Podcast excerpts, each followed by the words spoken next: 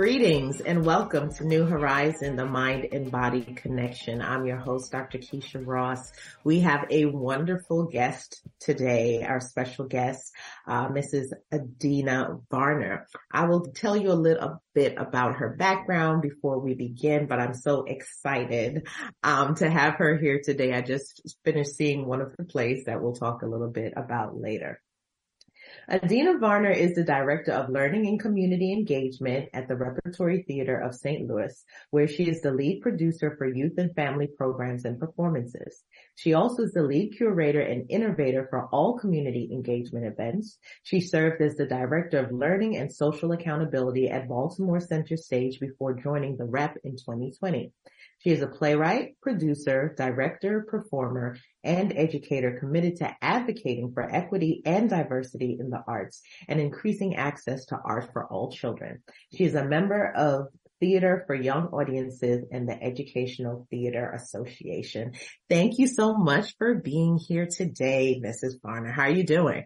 Thank you, Doctor Ross, for having me. I am so excited to be with you. I'm doing well this Sunday afternoon.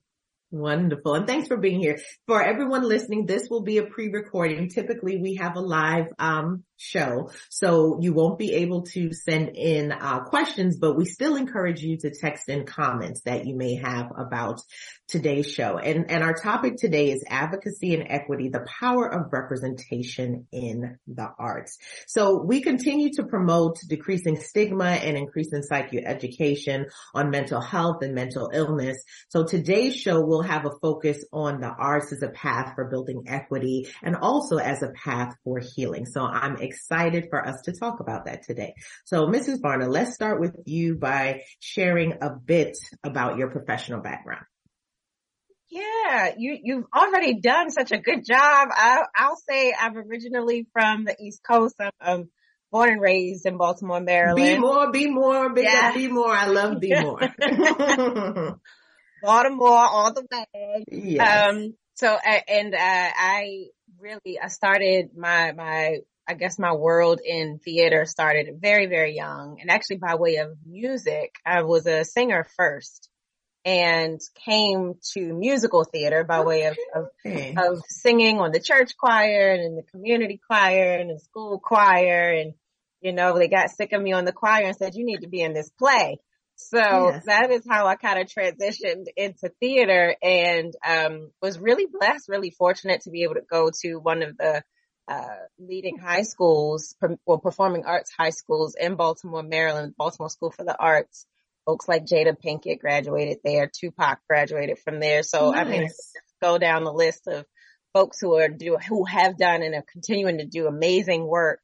Um and and I graduated, went to University of Maryland, so truly an East Coast girl, um, did, did all the theater work that I could do while I was uh, at University of Maryland. And then when I graduated, my husband and I started our family pretty much right away. Um, and, and what's interesting about me that most people don't know is that I actually started my professional life in, in local government. Um, I worked for, in Baltimore City, I actually worked for the city. I was on a, um, and it worked in the Department of Code Enforcement. And what that taught me, I think my advocacy actually started right there. Um, I wouldn't yes. consider myself an arts activist. Um, but what I started to have in that position was really a heart for my people, a heart for mm-hmm. the city. Um, I was seeing people's living conditions. Mm-hmm. I was seeing, you know, unjust housing laws and, mm-hmm. and things like that. And I think that is where my heart for advocacy started to really, um, kind of blossom and then shifted back into what I love and, and most passionate about, which is the arts, and went to grad school and, and, and continued down that path. So it's an interesting way in which our paths, you know, kind of Yes. kind of weave and ebb mm-hmm. and flow. And, and as we think it's going to be one thing, it's not quite that way. And, and so my, my work really is about, uh, young people, um, mm-hmm. people who have typically been, you know, marginalized and othered, mm-hmm. um, and bringing them into the fold so that they can kind of get a sense that like theater is for everybody, not just because it's performance and not just mm-hmm. because you get to come see a pretty show. But it has this interesting and I think really um this really transformative, uh, transformative quality in, in, in creating art and also observing art. It is. I, I love that you described it as transformative, because life is art and art yeah. is life, right? If yeah. we're depicting what we are experiencing. And I love that you were able to gel together, you know, your love and your passion for community building and equity yeah. work with what you do, you know, yeah. as you, as your career. So I'm excited to have you speak more to that. So tell us about how you utilize art to raise mm. awareness about cultural representation. Mm. Ah, well, um, I've been here for about three years and I moved during the pandemic and like the thick of it. So mm-hmm. August twenty twenty, wow. you know, everybody is trying to just figure out what the world is, um, mm-hmm. and just survive. And we, at that time, um, here, Um, and I'm still, I'm still learning Saint Louis, because the world feels like it's just starting to open up again. Mm-hmm. Um, but one of the things that I did in Baltimore was I was on several different councils and local committees. Mm-hmm. Um, I, I served as a few, for a few organizations as a, as a junior board member. Um, and so I'm, I'm starting that advocacy work now. Um, but one of the things that I did when I first got here at the Rep was we weren't meeting together.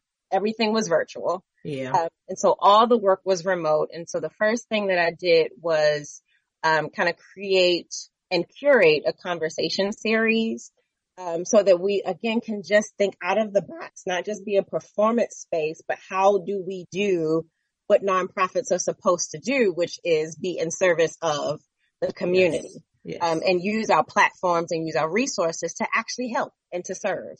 Um, and so it just so happened that we were, it's, it's twenty twenty, it's time to vote. And so we used our platform to launch our conversation series, which is called Represent S T L. And the first uh, episode was about breaking down the ballot. It was a bipartisan conversation. We know mm-hmm. that, you know, district to district in Saint Louis, your ballot is going to look different than your neighbor down the street's yeah. ballot. And, and so we had, we brought people together to talk about the main propositions that were going to be, um, on, on the ballot at that time. And so, and we've continued down that road with just bringing thought leaders together, bringing activists, bringing educators, bringing entrepreneurs together to yeah. really wrestle and talk about the things that matter. And because we're artists, it's a little theatrical. Um, it's, it's, it's a, little little drama, a little drama, a little drama, a little dramedy. And now we got some music and some, some fun stuff that happens in there to keep it engaging. Yeah. Um, and then also in twenty twenty, um, we responded to a need for families to be able to do something together. Mm-hmm. Um, we, we folks just needed joy. You know, they were tired of being locked in the house, and you know, the children were anxious and parents were worn yeah. out. And, and so we, our doors again were still closed, and we produce, right? We make shows, we tell stories.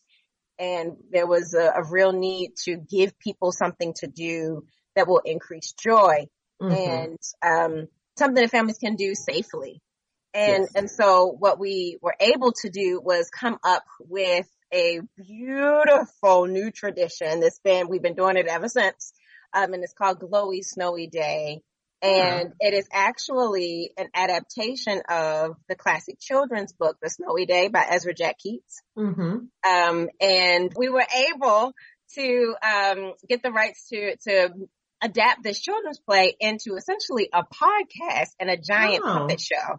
Nice. And what's so, what's really, really cool about it is it's a story about uh, a young man who happens to be a young Black kid who is experiencing the, the season's first snow. And it's just the pure joy of being outside, playing yes. in the snow with his friends. Um, and we've been, we were able to bring that to life, and we've been able to do that uh, consequently each year. Um, so it's those types of opportunities. Yes. Um, it's not the traditional come see a play, but it's mm-hmm. how do I incorporate who we are, what matters to us, our humanity into the art form. I love that. I mean, in a contemporary way, as you say, because you're being creative within the creativity box already, because you're yeah. not necessarily doing things in the traditional way. And, you know, just linking art to mental health, which you mentioned there for the pandemic, it was a serious time. And I'm yeah. being shut down and out of school. A lot of children were experiencing a rise in depression, anxiety, high rise in suicidal ideation, which is suicidal thinking. Some people acting on it. So it was definitely a time in where, as you said, needing a connection and an opportunities for families to be together again. So yeah. what better way than the yeah. theater? And like anything, you never realize how much you do something until it's gone, right? So yes. just being able to go out, we recognized how much there was, was a loss there. So I love that you were able to create that Glowy Snowy Day yeah. for, for the community. So something for children and parents, family, extend, extended family. Mm-hmm. Yeah. Yeah.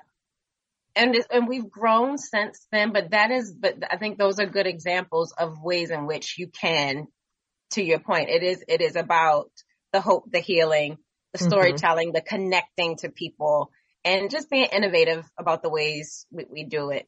Yeah. Yes. And as your bio states, you do a lot, ma'am. So you're a playwright, producer, director, and performer. So I'm going to generally say, tell us about that, because each of those roles are, are different. Mm-hmm. So w- which would you like to speak to that you think? You know, it's, it's a trip. It's a trip. It's, um, I am pretty busy. I'm, I'm grateful because I'm coming back from a little bit of, of a moment of rest. I had two weeks off. It's been a busy Wonderful. year, busy season. Um, I was the youth director for our production of A Christmas Carol, which is our largest play. Mm-hmm. If you know Christmas Carol, it's just a big, big yes. show. Um, and we have twenty-three young people from the community in that show. And Wonderful. so we essentially have two companies that we have two entities in one company. We'll put it that way. We've got the, the adults. We've got the, the college students that we also partner with Webster. We partner with Big Muddy. We partner with the, the families and community.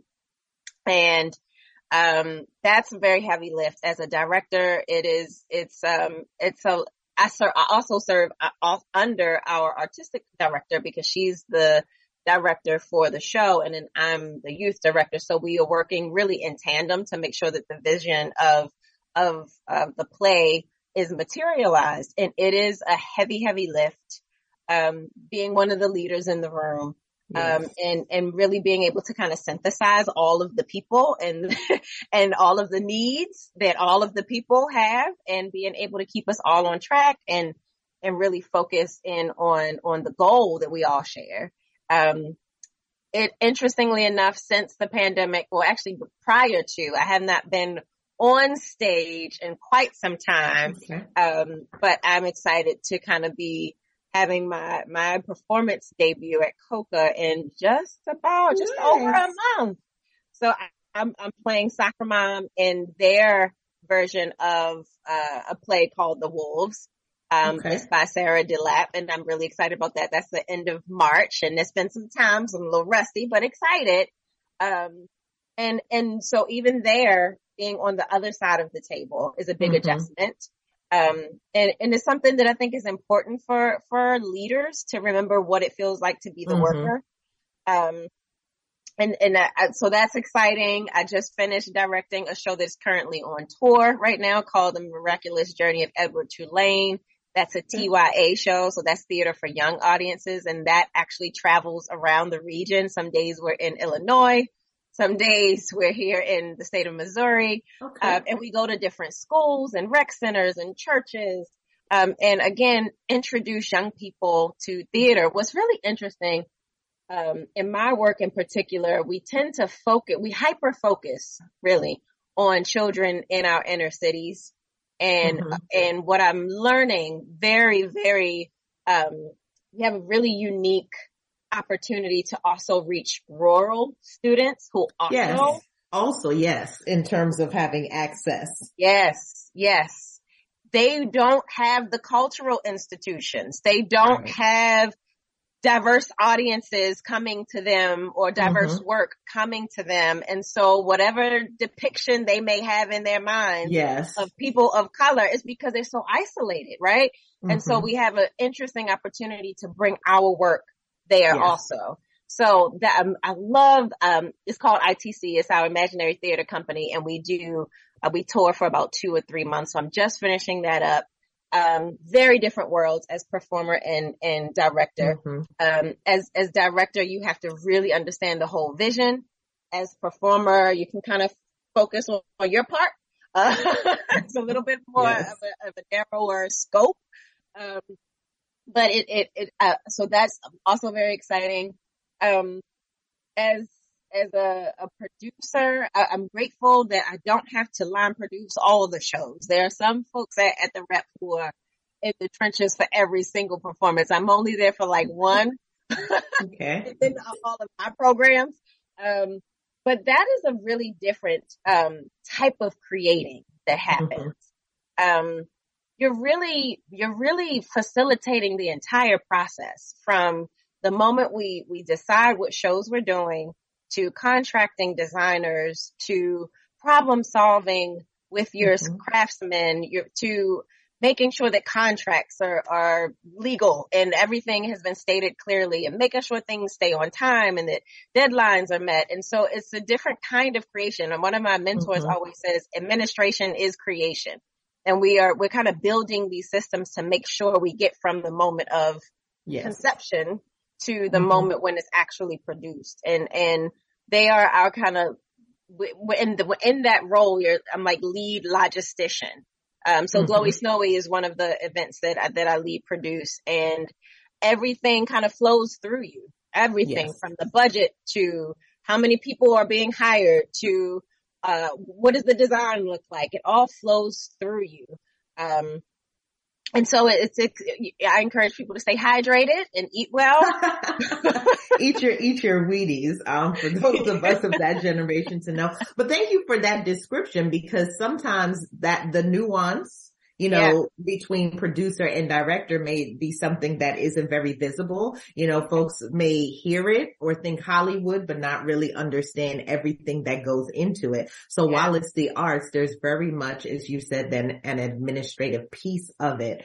Mm-hmm. I love that you shared, um, just, it seems like you've been behind the scenes more, doing yeah. more of that versus performing, yeah. but you're returning to that. So excited to hear that. I have to work on catching, um, that performance, because I'm here, we're here locally, uh, yes. in, in Saint Louis. And I appreciate the point that you also made about rural communities. Yeah.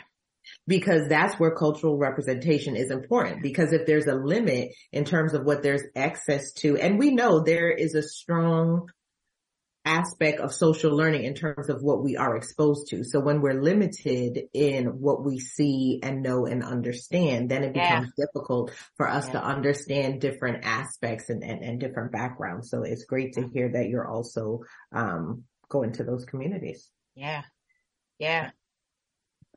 So I'm going to um shift our conversation um a bit from all that you do in that area. And thank you for doing all that you do and wearing all those caps. And Saint Louis is all the more better for it. Thank you to um, moving here from Baltimore and blessing us in this space. We often speak on this show about stigma. You know, we've discussed yes. stigma um as it relates specifically to African American or Black culture in the U S and Canada um regarding mental health. Talk with us about the importance of supporting the arts as a way to decrease stigma. Mm. You, you know, you just talked about representation and visibility. It's, it's interesting. I think, um, artistic spaces in general, theater in particular, tend to be safe havens for, mm. for folk who in whatever way feel traumatized, stigmatized, othered. Um, mm-hmm. whether, whether it is racial, whether it is gender, whether it is, you know, sexual preference, um, it, socioeconomic status. It is, it just seems to be a space where those who feel marginalized, um, can be seen yeah. and heard and appreciated and valued.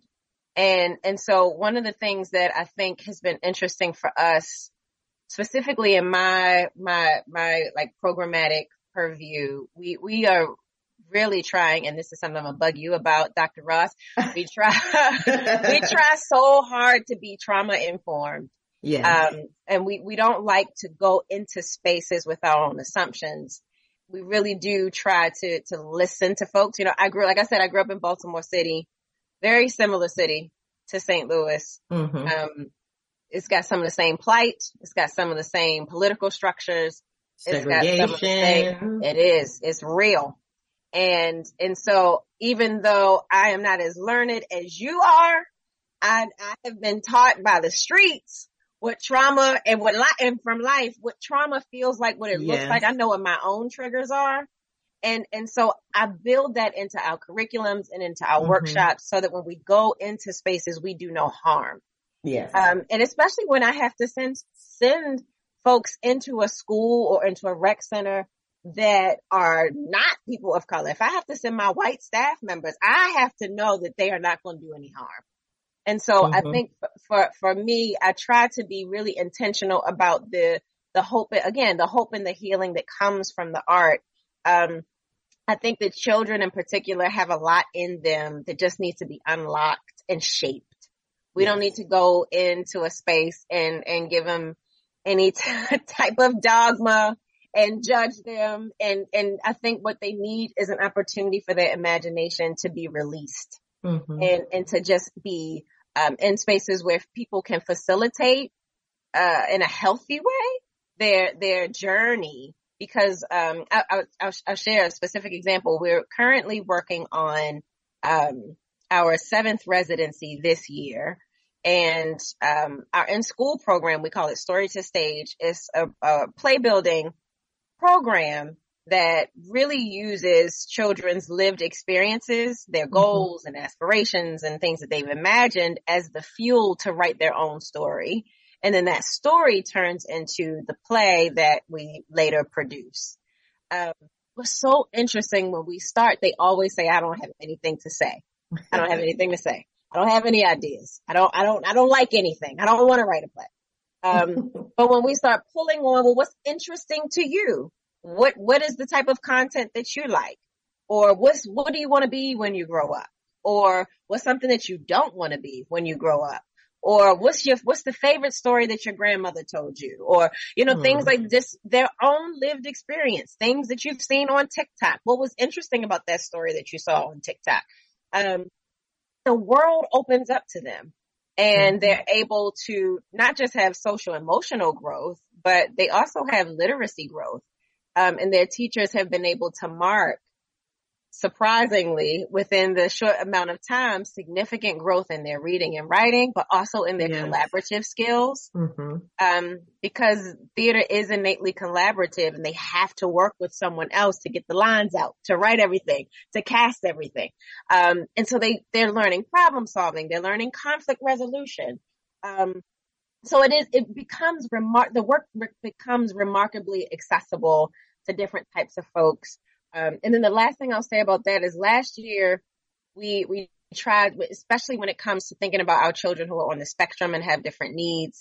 Um, we were, we were very gratefully blessed to be able to hire more, re, more folks and have acquire more resources to actually be able to have more students who have been diagnosed with A D H D or anxiety yes. or depression, um, mm-hmm. or, or vary in their, De- or have varying degrees of ability, um, and put them on stage, right? And, and not have yes. them feel othered and not mm-hmm. like seamlessly inserted them and kind of integrated them in the work that happened in our summer yes. camp because we had enough people. We got the, the, the people power, but mm-hmm. we also have other resources to be able to support them so that they shine and feel again, seen, valued and appreciated. Mm-hmm. Um, So that's, that's really a core value for us is, is making sure that the whole child and the whole person yes. is seen and appreciated, um, and welcomed in our spaces. And just recapping a couple of things you said, one trauma informed. Thank you for bringing that in, because people may think, all right, what, what, what's that have to do? But a lot, right? Because we're seeing messages, we're hearing stories, we're having experiences. So all of that in different environments, there might be triggers that come yes. along. So thank you for bringing that up. That is so important to know that there like is a safe space, yes. having that level of awareness, that trauma lens, so that you can provide support, um, as, as is needed. And then as you spoke of working with the children, recognizing the ways in which it's helpful educationally, it's, as you said, it improves how children do in, do in school because it builds self-esteem. Yeah. It builds confidence, because one thing about art is that it's no one way to do things, right? That's it. It's abstract. So there's no wrong in the way that that is done. So definitely that becomes an empowering experience, especially for children who may be marginalized or, you know, from disenfranchised communities. Yes. So then you also talked about mood. The yeah. catharsis of, of art, you know, we know that it enhances brain function. There's a lot of like neuroscience that shows us how it impacts the brain waves when we engage in something artistic or something creative. And it also helps to raise serotonin levels. And, and that's what we need for the benefit of like feeling good. Those yeah. are ways that we combat depression. So art therapy is something that is very unique, um, and that may be very formal in terms of people who are art therapists and credentialed to do that. And other times it may be just journaling. It might yeah. be writing about something. It may be drawing about something, creating yeah. stories, as you said. And that becomes a way for many people to either escape environments, having a place that they feel is safe because they're able to create that. So thank you for, for linking, linking that together. Oh, yeah, of course. I, I think, you know, Doctor Ross, you, you, you were talking about that, um, that sense of mood and, and like the ethos mm-hmm. of, of the work. It is, it's interesting to, uh, kind of witness this evolution when we do have to go back through and do our evaluations and, and things like that to, you know, prove that the, that the work is doing what we say it does. Um, it's so interesting to watch their own self-assessment throughout their journey with us, if it was them just with us for ten weeks during a residency, or if they were with us. And, and usually for those residencies, we only see them once a week. Um, and sometimes a little bit more. It really does depend on the need of school, but it could also be like a truncated period of time where we're together for camp and we're together all day for two weeks. Um, it's really interesting to watch and hear the sense that what you're talking about, that affirmation, I guess, really is what it is. Yes. That the, the space of always being told you can do it. You're, you're, you've grown so much. Oh my goodness. You're singing beautifully today. You were terrified yesterday, but listen to you now. Um, and just having the agency to be able to create something that you're yes. proud of, that you own, that you get to share with the world. I have watched young people just completely open up and blossom. Um, mm-hmm. And it's been great to also hear the feedback from their caregivers to say, I didn't even recognize my child. Um, they've, they've been coming home with this mm-hmm. excitement. They're never like this at school. And, you know, they, that, that kind of feedback. It, it's a yeah. reminder that, you know, it, this does help, uh, give people hope. It really, it really does. And we need art, that. Yeah. We it need matters. Hope. We need yeah. joy. As you said yeah. earlier on, cultivating joy. I, I work with my patients a lot on that, because there might be this idea that therapy is only, you're only supposed to talk about the things that are wrong or there's a deficit. But no, it's about resiliency. It's about yeah. power, empowerment. It's about looking at strengths, looking at the ways in which people have been able to grow. It's not always only post-traumatic stress. Sometimes there's post-traumatic growth. So yes, mm-hmm. having those opportunities mm-hmm. to recognize that it's okay mm-hmm. to recognize joy, because particularly like with racial trauma, which we'll get to, you know, we have to find those spaces yeah. where we can affirm ourselves. Yeah. It becomes yeah. important. Yeah, absolutely. Yes. So Missus Varner, talk with us about structural racism, particularly how it is represented in stereotypical images in arts and messages in the media. That's so, that is so loaded, you know. Yes, we don't have enough time for all of it, but yes, what we can get in. Oh, Lord. Um, it's, oh my, you know what, what I would say what, what feels most recent, what's most relevant. Two things are coming to mind. One is when you specifically, I'm thinking about these stereotypical images. Um, mm-hmm. So Doctor Ross, you've just seen a show. Our audience, Doctor Ross has just seen a show. Yes, that, so that powerful. Has, that had the, anch- the anchor to this show, which is called The Confederates. And I know we'll probably hold a little bit of time to talk about it, but mm-hmm. we just produced a show called The Confederates by Dominique Morisseau. It was directed by Elizabeth, um, gosh, what's Elizabeth's last name? It just left my mind. Uh, Elizabeth Carter.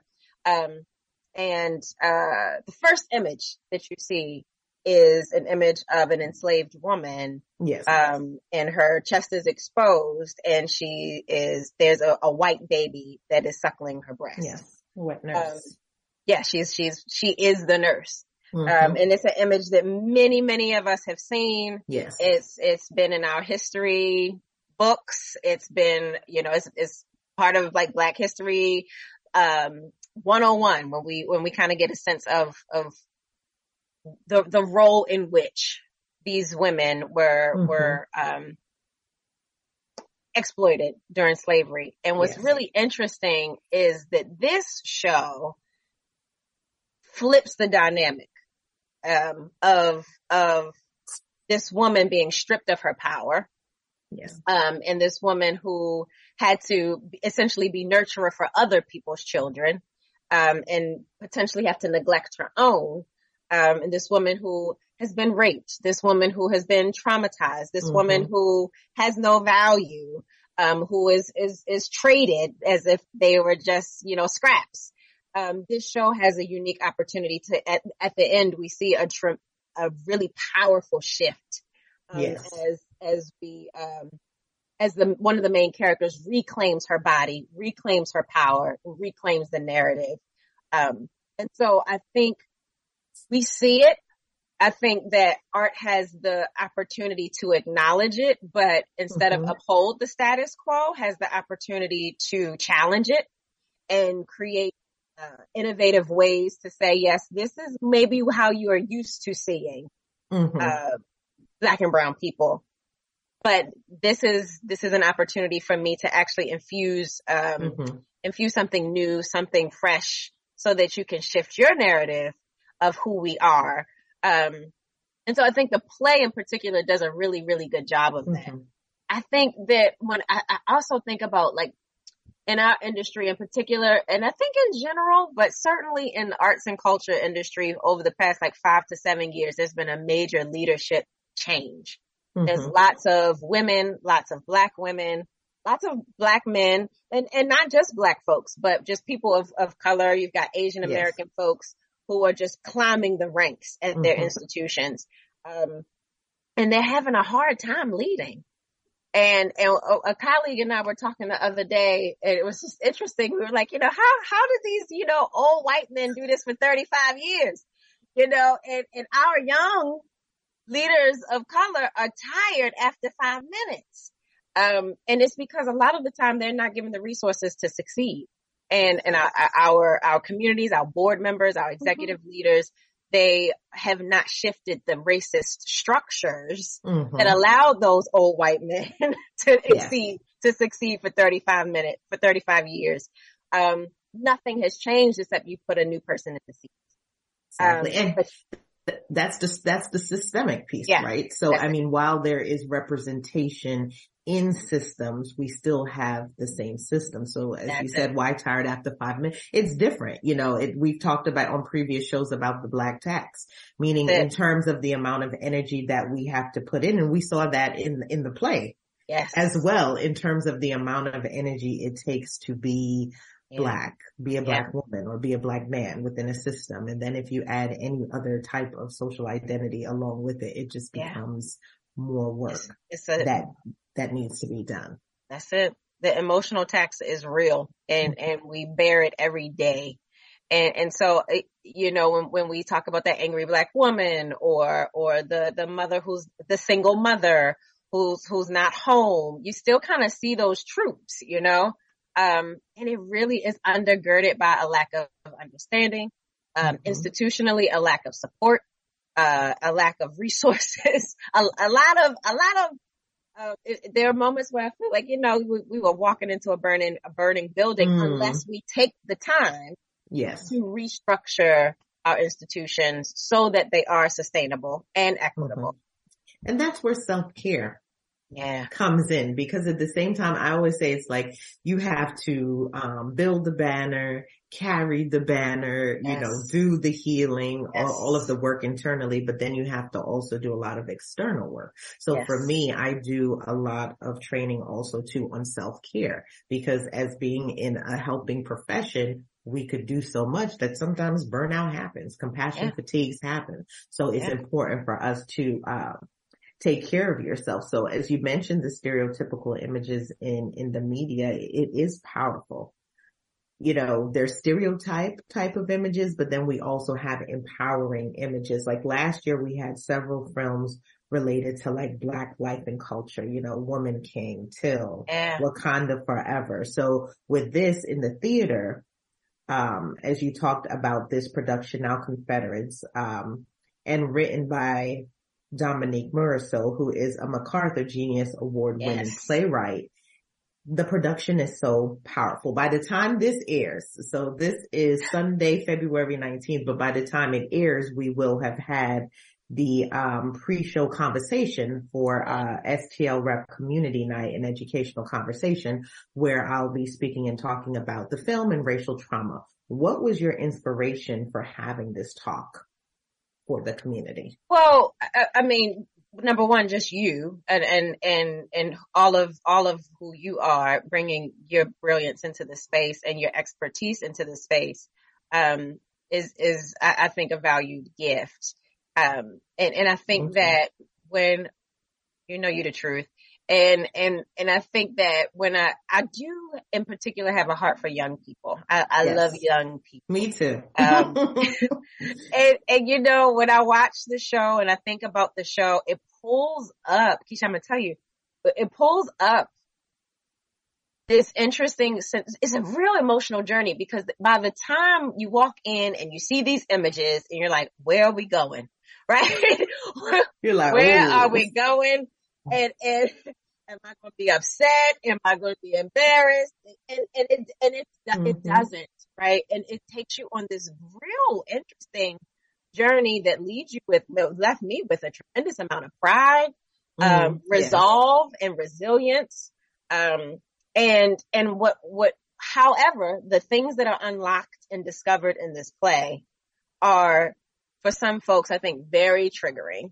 Um, yeah. The parallels that are drawn of this, this world of this enslaved woman, and then this world of this brilliant, masterful college professor. Um, so, you know, it's like, it's the world two hundred years ago and then the world today. Um, and the, the very real parallels of these worlds and how these, these characters essentially are showing up throughout our history, right? And, and I think that young people just need to be, I, I don't want to say armed. That's not a, I, I want to not use a violent word, but they need to be better prepared yes. and, and resourced with how, um, Skill. these microaggressions show up, mm-hmm. with, with how to actually be able to have a metric for allyship. Yeah. Um, and, and being able, to your point, taking care of themselves. You know, this is a moment in the play where, where, uh, Sandra, the professor, she just in her office with a glass of wine, you know, yeah. she, she's like, and, and, and I love that they made that character in academia, because yes. I had a specific show about that, and it was powerful, about Black women. That was Doctor Russell, and she's in Canada. So mm-hmm. if you think like it, it's cap, it, we catch it hard over here, Canada is even more challenges mm. again within systems, because there's less representation. So yeah. just powerful to see, as you said, the dynamic of the time. Yeah. It's seamless in that the, the sadness of it and the overwhelming part is that, yes, you do have hundreds of years span yes. between it, but it still is a struggle that is mm-hmm. happening, manifested in a different way, way. Yep. but still struggle. Yep. Mm-hmm. Yep.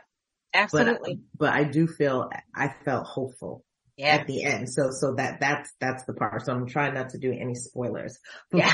before, um, they see it. But part of what we're going to talk a bit on that night is racial trauma, like what it is, what is intergenerational trauma? What are the things we can do to, um, learn and understand about it? How can we heal from it? Because it's ongoing. It's a process. You know, I've had people say to me, well, I never knew that that was racial trauma, intergenerational trauma, because it's just an experience they're having, but right. not really having words to right. put to it. So I think even just having language yeah. to yeah. understand what something is, is powerful. And we see yeah. that in the play also, as, you know, they talk about learning to read and just the power of that, being a slave and being able to read what, what that meant. Mm-hmm. And, and one of the interesting themes too, um, and I, and, and I really think that this is a trauma, you know, not being able to trust. And one of the things that she says is, is as long as there's a plantation, one of the lines, as long as there's a plantation, there's no trust. Yeah. And, and it's, it's so hard when, when you're existing in these systems of oppression to be able to trust anybody. Mm-hmm. Right. And so I think that when I, I look at young people and this cancel culture that we live in and, and, you know, it's just like they, they just have very low tolerance, very, very little forgiveness. And, yeah. and, and, and that. It's a protective mechanism. I mean, it. When you really think about what it is, you know, particularly for Black people, you hear it all the time. Well, we come from a strong line of people. So I don't know why folks are having these challenges today. I'm like, we had these challenges before. That's, that's it's right. just that we did not have time to stay and say, say, oh, I'm depressed. Right. Oh, I'm anxious. Right. Oh, I have P T S D. I mean, it was such in the plantation. As you see, there's no space. There's no room to really think outside mm-hmm. of, of that box. But when you fast forward, you see that there's still a structure in which it feels like we don't have the space to move, but then you realize, okay, wait a minute. This is what our ancestors fought for. They did yeah. fight. There was rebellion for us to have an opportunity to say, look, we need to stop and, mm-hmm. and care for ourselves mm-hmm. along mm-hmm. this journey. Mm-hmm. That's right. So very, very powerful. I'm, I'm looking forward to that evening. I think we're going to have a lot of good conversation and hopefully, yes, we have a lot of young people out yes. to talk about what's going on. And then we also live in a time where educationally, you know, there's a lot of schools that are taking, you know, things out of the school books. So if there isn't that understanding and that thread of connection, mm-hmm. that's where there could be a lack of understanding. So this play is powerful in that way. Like all the things they're not teaching you in the school books, we, we're going to get to a good bit of it in this yes. hour and, yes. and forty-five minutes. Mm-hmm. Yes, exactly. And, and good opportunities to continue to have, have more conversations. Agree. One of the, it's, it's interesting the, we wanted, we desperately wanted to have a student matinee for uh, Confederates. And it's interesting, the, the lack of interest that we have kind of garnered, um, mm-hmm. for this show in particular. Um, and, you know, all, all things have to be balanced. And so we made the really tough decision to cancel it, but it was interesting to see how people signed up originally and slowly, for different reasons, but mm-hmm. slowly started to withdraw their interest. Um, And it's a show that people, that teachers just need to bring their children to. They yes. just, they just do. They need to bring their children to come see the show. Um, yes. so, so no, just uh, agreeing with, with what you're saying about connecting that thread.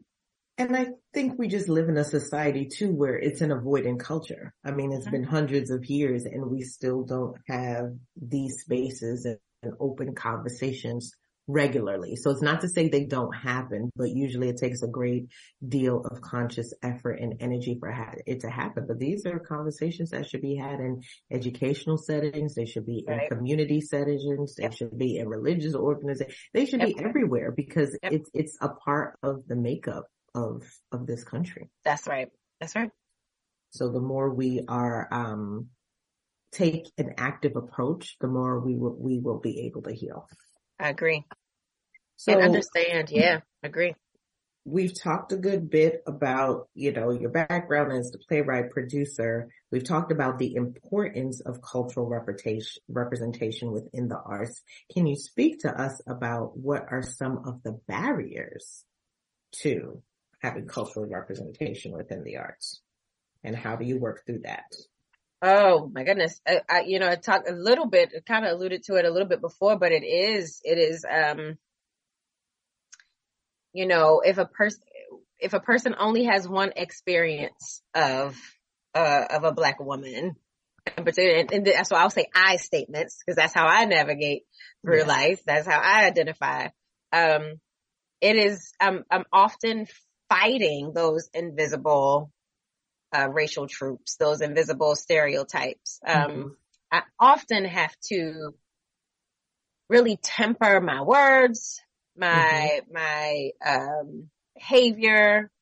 Um, you know, I have to be, there are things, I mean, there, it's funny, because, but it's true. You know, there are moments when I'm like, do I do a silk press today? Or do I wear my, my curls? Um, Or mm-hmm. how are people going to, pre- everything is a choice and everything is going to pre- be perceived a certain way. Um, and isn't that amazing that we have to make like a, I saw something on LinkedIn the other day about that with here where they had like a split and they had one side curly and one side, um, straight mm-hmm. and just like mm-hmm. conversation on that. And mm-hmm. this is where again for like our white counterparts, they don't yeah. understand the level of like privilege that they have. Like they just go yes. in and that those aren't things that they think about. And I've done trainings for white people where they're like, I've never even had that thought in my mind that mm-hmm. that would be something that you have to think about. And, and it's like, yes, because you already um experience discrimination for different reasons. So exactly. here can be then now a very specific one. And as That's you talk it. about not wanting to be perceived as the angry Black woman mm-hmm. because mm-hmm. of how things are shared. Like sometimes I've, I've experienced that in settings. I could say something that may be similar to a white counterpart, but the way it's perceived is yeah. going to be different if, if I say it. Yeah. You know, or, or, or I'm bossy or, or what, whatever the narrative, whatever it is. Yeah. Um, and so it's, it is really interesting because again, it's, it's a person's lack of exposure, um, and the lack of their own knowledge. Um, that truly is, is, is ignorance. And, and so I'm always fighting, I think, because I can, I can see it, I can feel it. And so I'm like, okay, prepare myself for this setting. Um, I also think that the work that we're trying to do is pretty, is pretty radical in some sense. Um, and, and so, you know, making sure that we are actually supported by whatever previous structures of executive leadership may have existed or board members. So for example, since we are uh, a five oh one c three and we're nonprofit, we've got a board. Um, and there are some institutions that don't have supportive boards. And so they can't program the way that they want to be able to program mm-hmm. because the board doesn't support it. Um, we're fortunate. Uh, we have a great board, um, but I know some not so great boards um, and people who really stop anything. If you for a moment say anti-racist, they're like, we're not putting that mm. on our mission. We're not putting that wow. on on mm-hmm. our values, right? Um And so what does that say to the leader of color who is trying to move this institution yeah. forward if the board doesn't want to use words that they mm-hmm. feel will scare their friends and, and their, you know, they won't be able to go to the country club and have lunch. um, so, so it's, it's tough. It is tough. And so you're trying to, to make some inroads and you're trying to make movement and you're trying to bring in new people. And then another issue is really trust when you, especially when it, when you're working at a historically white institution. Mm-hmm. And I've had to learn this over the past couple of years. It's funny. I've, I've talked to our, our artistic director who is also a Black woman and she, um, you, you do have to own, which is hard. You do have to own the past sins, even that predate you. Um, The fact that we did not do the best job of reaching out to communities of color until Hannah got here, right? Until yeah. I got here. You have to own it. And so when we go into spaces and people don't trust us, we have to acknowledge the fact that, yeah, we didn't do a good job and, and I'm sorry.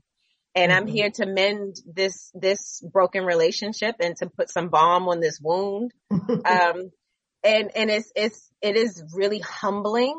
Um, and you got to do the work of building that trust because I think that the institutions will die if the community sees no value in them. Mm-hmm. And so as we are growing our, our sense of engagement with our community, we've got to be able to build real relationships with folks. Um, yes. So I would say those are some of the, the challenges, and, and, and there are more, but the, that feels real right now.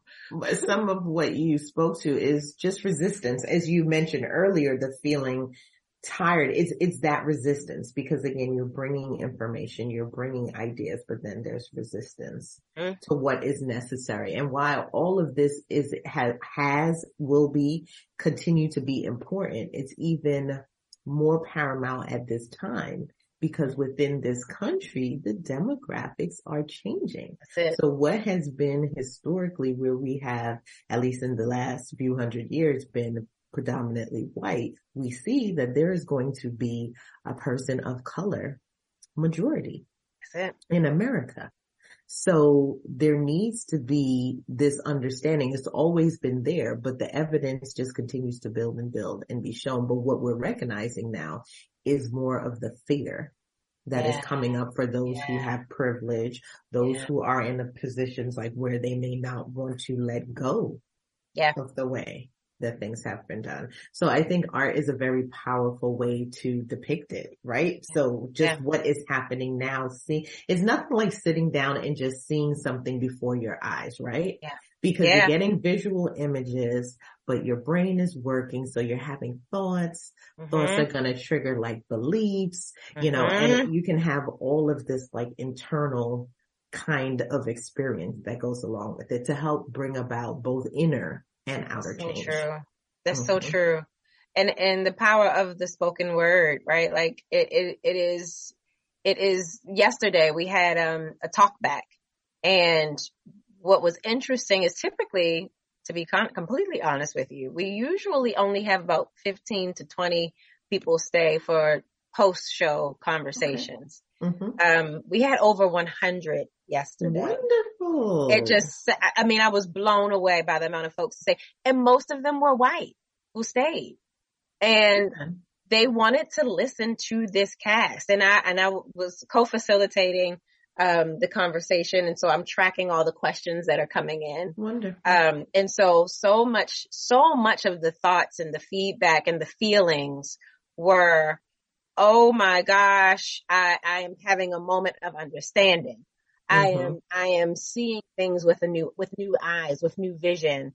Um, I, I cried because mm-hmm. I never understood yes. the pain, the hurt, you know, and so being able, you have to sit for an hour and forty-five yes, minutes to sit with it and, mm-hmm. and sit with, and sit in your discomfort a bit and watch mm-hmm. this, this story of, of these beautiful Black women who are, are facing these, these challenges. And it helps them see, I think, you know, I think it builds a, a better bridge of understanding. And, and one of the other things that I heard a woman, uh, it's interesting, a white woman say, um, after watching the show, um, Friday, she hops up and she says, um, with a lot of like rigor, but mm-hmm. like a lot of vigor, she's like, this is why I come to the theater, because oh. I'm reminded that I'm human.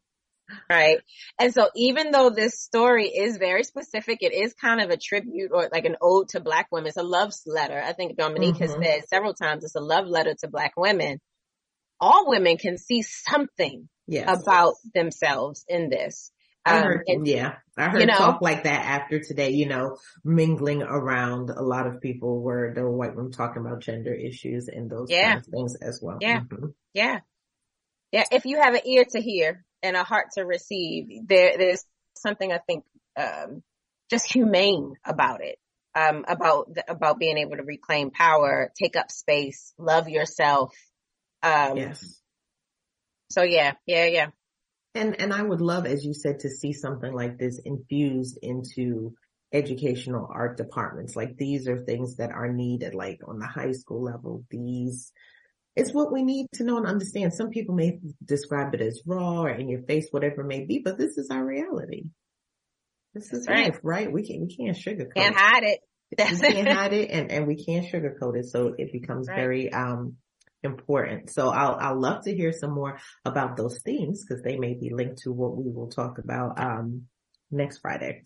Yes. So we are, are winding down on, on some of our time. So, um, let's see what we can get to before we wrap up. So we did talk about your work, particularly in the different areas.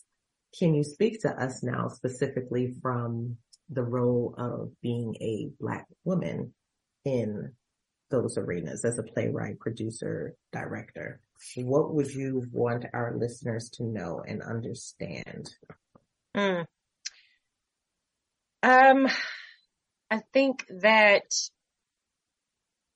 we have to do a better job of listening mm. to the people who um, have the lived experience and, and supporting the work that they're able to produce, whether it's art or whether it's an academic journal, um, whatever your sector is, whatever your industry is, trust mm-hmm. the Black folks yes. in, in the room when they tell you a thing, um, about their community, about opportunities for their community. Mm-hmm. Um, we really do have to do a better job of really listening to the people who have lived it.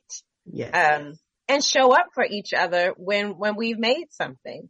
And, and I don't just mean, you know, Black folks, people of color, but in general, just society, we are still very polarized in what we think is good, right? Mm-hmm. When we place judgment or some, or value or something, it's, it's like, if it's white, it's right. If, mm-hmm. if, if it's a, you know, if it's Arthur Miller's play, then I know that play. I'm yeah. going to go see that play. If it's Death of a Salesman, I'm going to go see that play mm-hmm. because I've heard about it. But try something new by the Black girl down the street, mm-hmm. um, because it, it may change you. It may transform you. It may yes. actually challenge you in a way that those classic works may not. Um, mm-hmm. And I think that we, we have kind of coined this, this phrase, uh, this with, within our department, lifelong learning. And, and mm-hmm. instead of it stop, a lot of departments have like Department of Education in our industry. A lot of theaters have departments of education. Ours is learning and community engagement intentionally so that we can not think of, for, for me, and this is probably just me, how I think about it. I think of education, maybe this is my own trauma, uh, but I think of education, when I hear education, I think K through twelve. I just do. Mm. Um, and, and I think that cultivating a sense of learning just throughout mm-hmm. life is where we all need to be. You've never learned all the things. You, yes. You've never made it. And so we exactly. want people to just be curious, to just get up and say, what am I, what, what is new for me today? How can I grow? How can I evolve? Yes. Um, so, so challenge yourselves to try new, to consume new content. Um, you, you may be surprised. You may find that you, uh, understand somebody else that doesn't look like you, live like mm-hmm. you, um, and, and, and potentially be a better contributor to society, I think.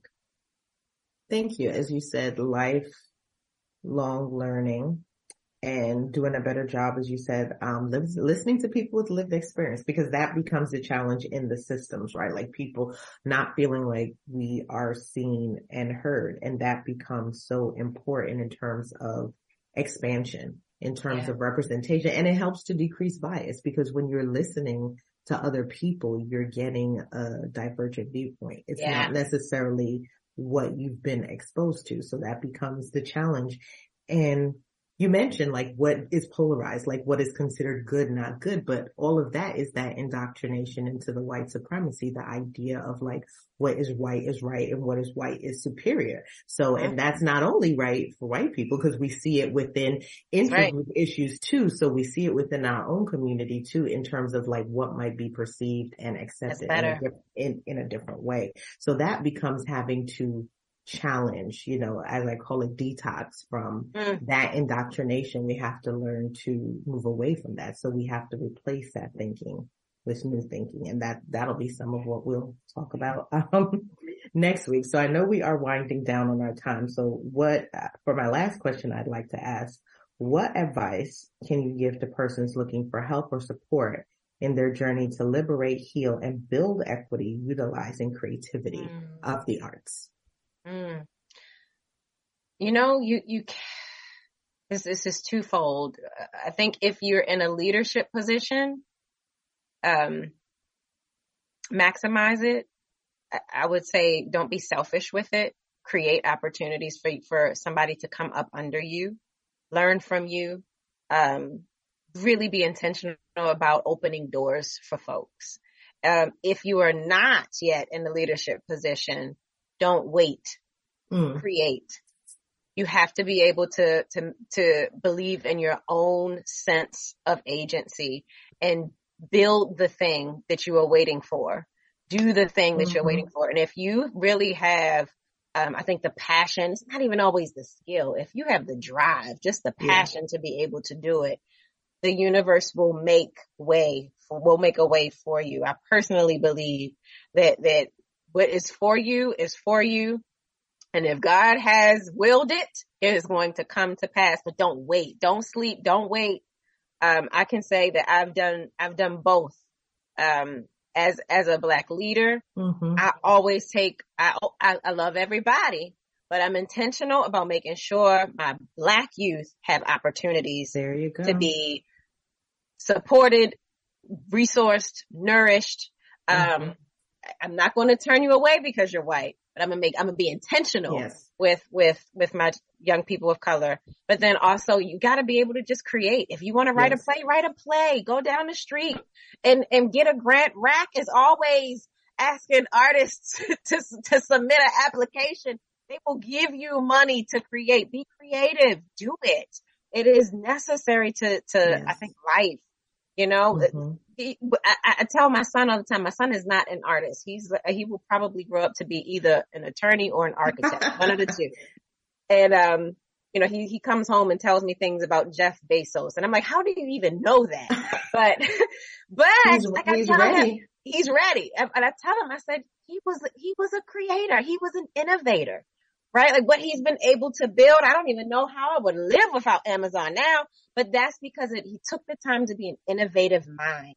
Mm-hmm. Create. Just do it. Just be, be fearless. And I think to your point, Keisha, one of the things that we, that stops us from just doing is mm-hmm. fear. It's yes. the trauma. And yes. so being able to take the time to do the self-work, to do the therapy, to do the self-care so that you are not moving yes. throughout life in fear. Yes. Yes. I, oh, I, I, yes. I love that. Don't wait, create. You heard it here yes. from Missus Adena Varner. Don't wait, create. I love it. Believe in your um, own agency. Build the thing that you're waiting for, which is true. We've talked about that on a lot of our other shows, that indoctrination over time and slavery, colonization has also led to a dependency of sometimes yes. where we feel like we have to be an employee yes. and not an employer because the yes. fear is stepping out on our own. So I love what you're talking about there. And so many of our guests have also said that. Create. Don't yes. necessarily wait. What it yes. is you're looking for, as you said, go ahead and create that. And, and if you're at a point that the fear is so much, this is where my part comes in. It's like, seek help, seek treatment. If there are traumas, there are things that are there that no matter what you try to do on your own, you can't get there. Seek help. That's you know, it. Therapy can be a wonderful experience. It can be a way to heal. It could be a way to move forward. And we've talked about all kinds of therapies in the past, but we also have arts and creativity yes. today. So this may be a platform for people who are listening. If like the traditional style of therapy is not what works for you, you may think about utilizing creativity and the arts as a way to move yes. out and break free from, from that level of fear. Yes. Yes. So we've had a remarkably enlightening conversation dialogue with Missus Adena Varner. Thank you so much. We certainly thank you for being here on New Horizon, the Mind and Body Connection. If people want to reach out to you, how can they contact you? Oh, they can find me on social. I am a millennial, so I'm a Facebook user and Instagram, and my tag is my name. So Adena Varner, at Adena Varner, Facebook, Instagram. Um, please, please, please inbox me. I am very accessible. You can also shoot me an email if you want to be professional. Uh, it's at avarner, uh, dot rep, S T L, so R E P S T L dot org. Avarner at R E P S T L dot org. Love to. Wonderful. Thank you. And as we prepare to wrap up, Missus Barnes, is there anything else you'd like to share with our listeners before we wrap up? Any other yes. pearls? I mean, we've talked so much about the show. Uh, Doctor Ross is going to do a phenomenal, phenomenal uh, pre-show conversation. So we just encourage everybody to come and see this beautiful, um, transformative piece of art that we have created at the Rep. Um, we're so excited to share it with the community. Thank you so much, Doctor Ross. Wonderful. And, and how long will the play be running? It's, it's till March, right? March the fifth. Yes. Wonderful. So March if you haven't seen it, go see it. If you've seen it, go see it again, because we definitely yeah. want to, um, support. So once again, thank you, Missus Varner, for appearing on New Horizon, the Mind and Body Connection on Intentional Talk Radio Network. Our next show will be, uh, March twelfth. Thank you to our, um, listeners who will hear this pre-recorded, um, session. And although you can't send in your live questions, please feel free to send in your comments. Thank you so much. Remember, healthy mind and healthy body is key to longevity. Thank you. Thank you, Missus Garnett. Thank you.